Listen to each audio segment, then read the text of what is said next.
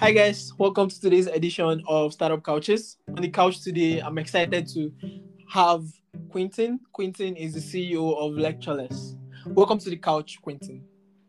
Yeah, it's great to be here. Thank you for having me. Yes, definitely. So on Startup Couches, what we do is we bring amazing people that are building great products out on the market on the couch to tell us about the product, tell us their journeys and how these products were built, and to inspire us basically and show the impact of these products in our communities. And so, diving right into the questions, what is Lectureless and how does it all work? Sure. So, um, at a at a high level, Lectureless is a, a startup that helps top creators um, make active online learning courses. So uh, let me break that down a little bit. So most online learning today is uh, very passive. You rather you buy a new Udemy course, you you watch a video, you maybe take an assessment, and you work your way through step by step. But yeah. uh, the challenge with these courses or doing things like Zoom University, which a lot of students are in right now, is that people kind of get bored with this, and it leads to a less than 5% completion rate for an average course. And even if people finish the course, there's no guarantee that they retain the information or that they learned how to apply what they learned into their everyday lives. So it's kind of where Lectureless comes in because we literally have less lectures, as the name implies. So instead, students come to our courses, they meet in groups of three or four to work on projects together, and they have an assigned coach or facilitator to help them through the material as needed. So rather than spending, say, 90% of their time consuming and 10% doing, we flip the ratios. So students on average spend 90% of their time doing the work and 10% of their time consuming content or material. And as a result, um, just from our first test courses so far, we've achieved um, uh, two main metrics that are usually used is NPS scores. We have one of over 90% for our first few courses that we've run, and nearly 100% completion rate for all of our students course. Oh wow, that's amazing! Completion rates at 100%. That is something that that is out of the world. Yeah, I mean it's it's incredible because a lot of times, um, as you know, for self-paced courses, the completion rate isn't really high. But there's this whole new market of alternative education companies and platforms coming out, such as Alt MBA or Section 4 and a few others where they are boasting completion rates of around 98% because both the learning uh, experience is much greater and students actually want to come to the class to learn. Yeah, yeah, that makes sense. That makes perfect sense. I think um Lectureless is actually onto something really, really amazing. And so I'm very, very curious. Um, how did you start this? You know, um, what's the founding story like? Sure.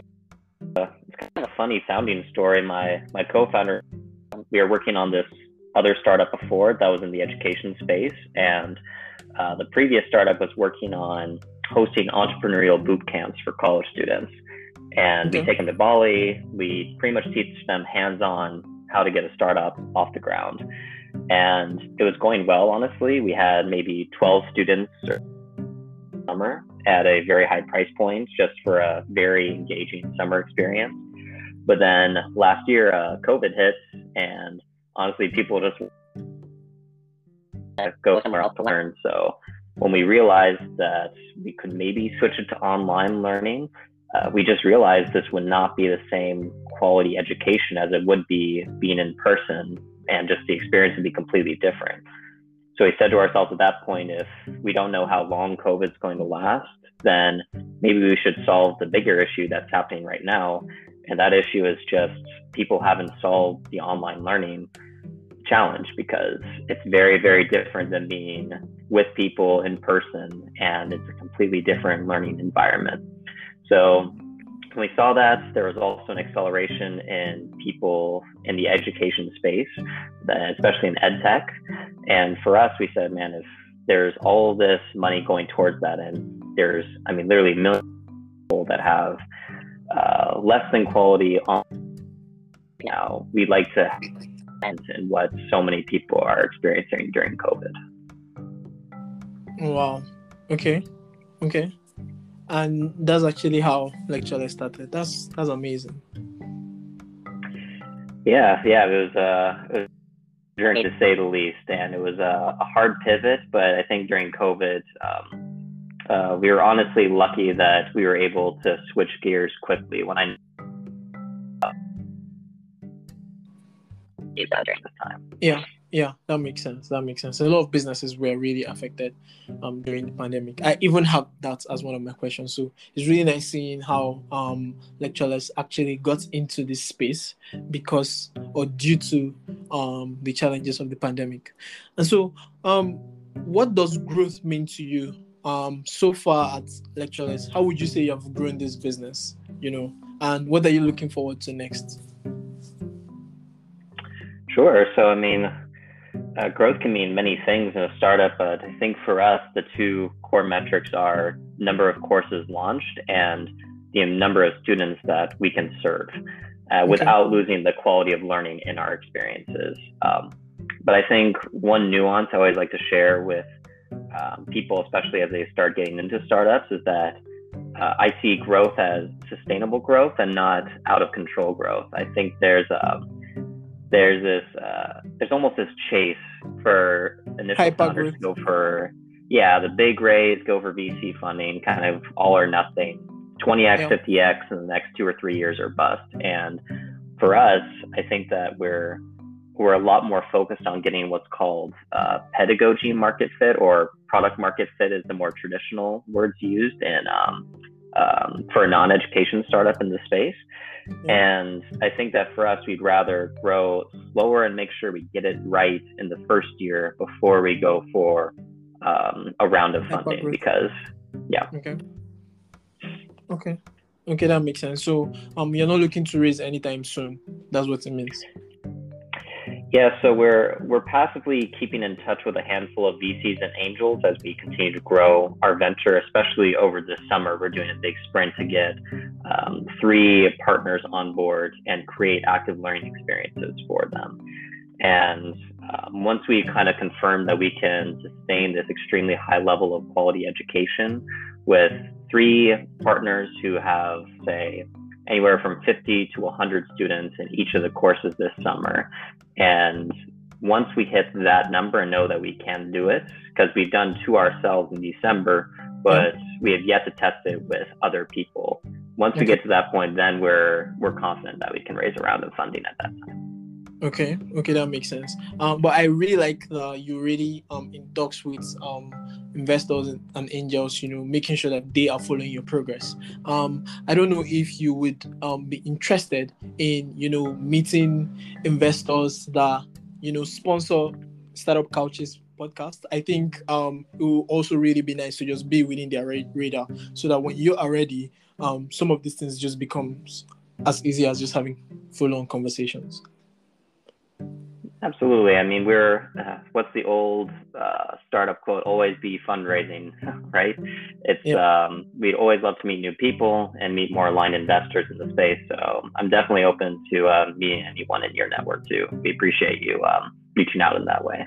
Yeah, yeah, yeah. That makes sense. All right. So my next question for you, um, Quinton, is what would you say are your two major challenges that you face building lectureless today?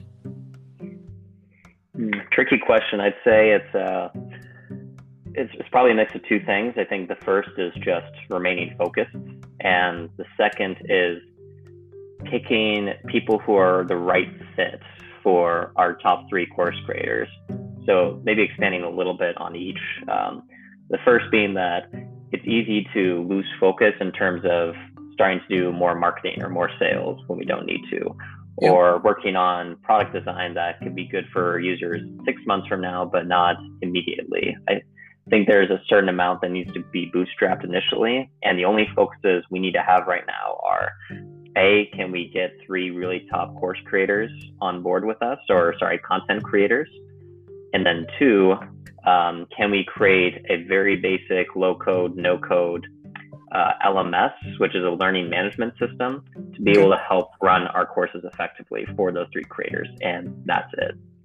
And in order to create a brand halo, for our company to show that we're coming out of the gate strong, we need to really make sure that those first three course creators have uh, an audience that's a good fit for what we're building, that the content that they've created so far can translate well into a lectureless experience, and to really make sure we have a, a content creator that cares deeply about making a bigger impact for the people they serve, that they don't want to just sell a thousand courses online where 3% of people finish and maybe get an impact from it, as opposed to helping 50 to 100 students really deeply be impacted by the content that they create, where we have coaches and guides helping them step by step along the way for whatever impact that they want to make in their everyday lives. So I say those are the two biggest challenges right now.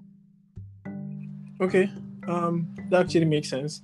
I think my very last question for you would be um, what would you say you have learned in this journey? You know, um, starting a couple of companies and now you know building lectureless. What would you say is your your biggest journey? Um, your biggest lesson you've learned in your startup journey?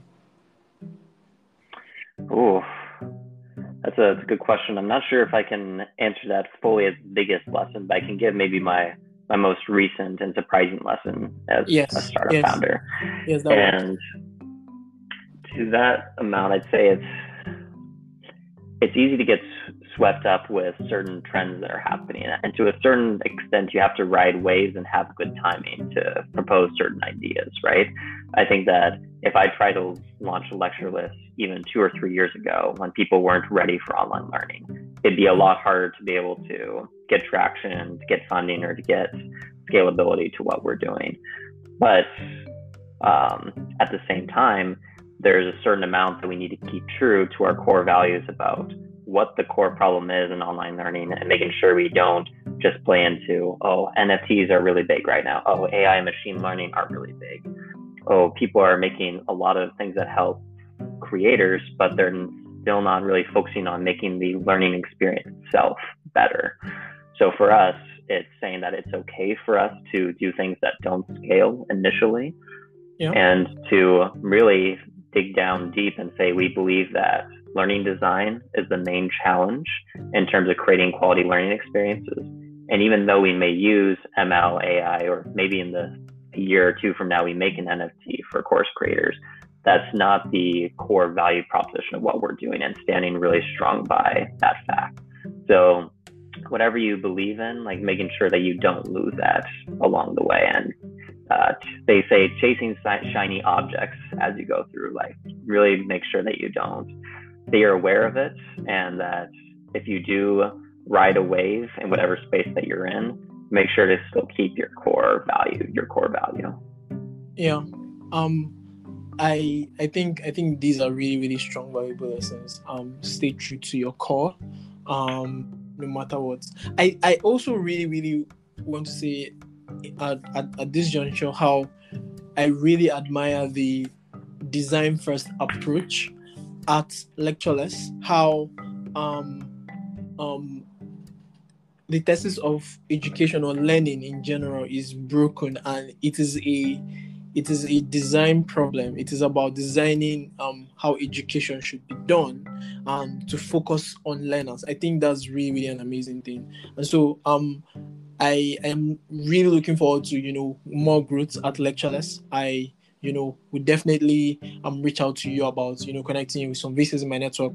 But ultimately, for everyone that's listening, um, and you want to learn something great and you want to try out a new way of learning that is really really optimized for you the learner make sure to check out lectureless.com um, and you will see a couple of courses you could take one and you know see how different it is and how much you actually get to learn. You know a lot of hands-on experiences and you know a beautifully designed package for you. And um, for everyone that is listening make sure you subscribe. Make sure you share this episode with your friends. You already know that every week we bring you amazing um, episodes from people like Quinton who are building amazing products in the market. And so until next time see ya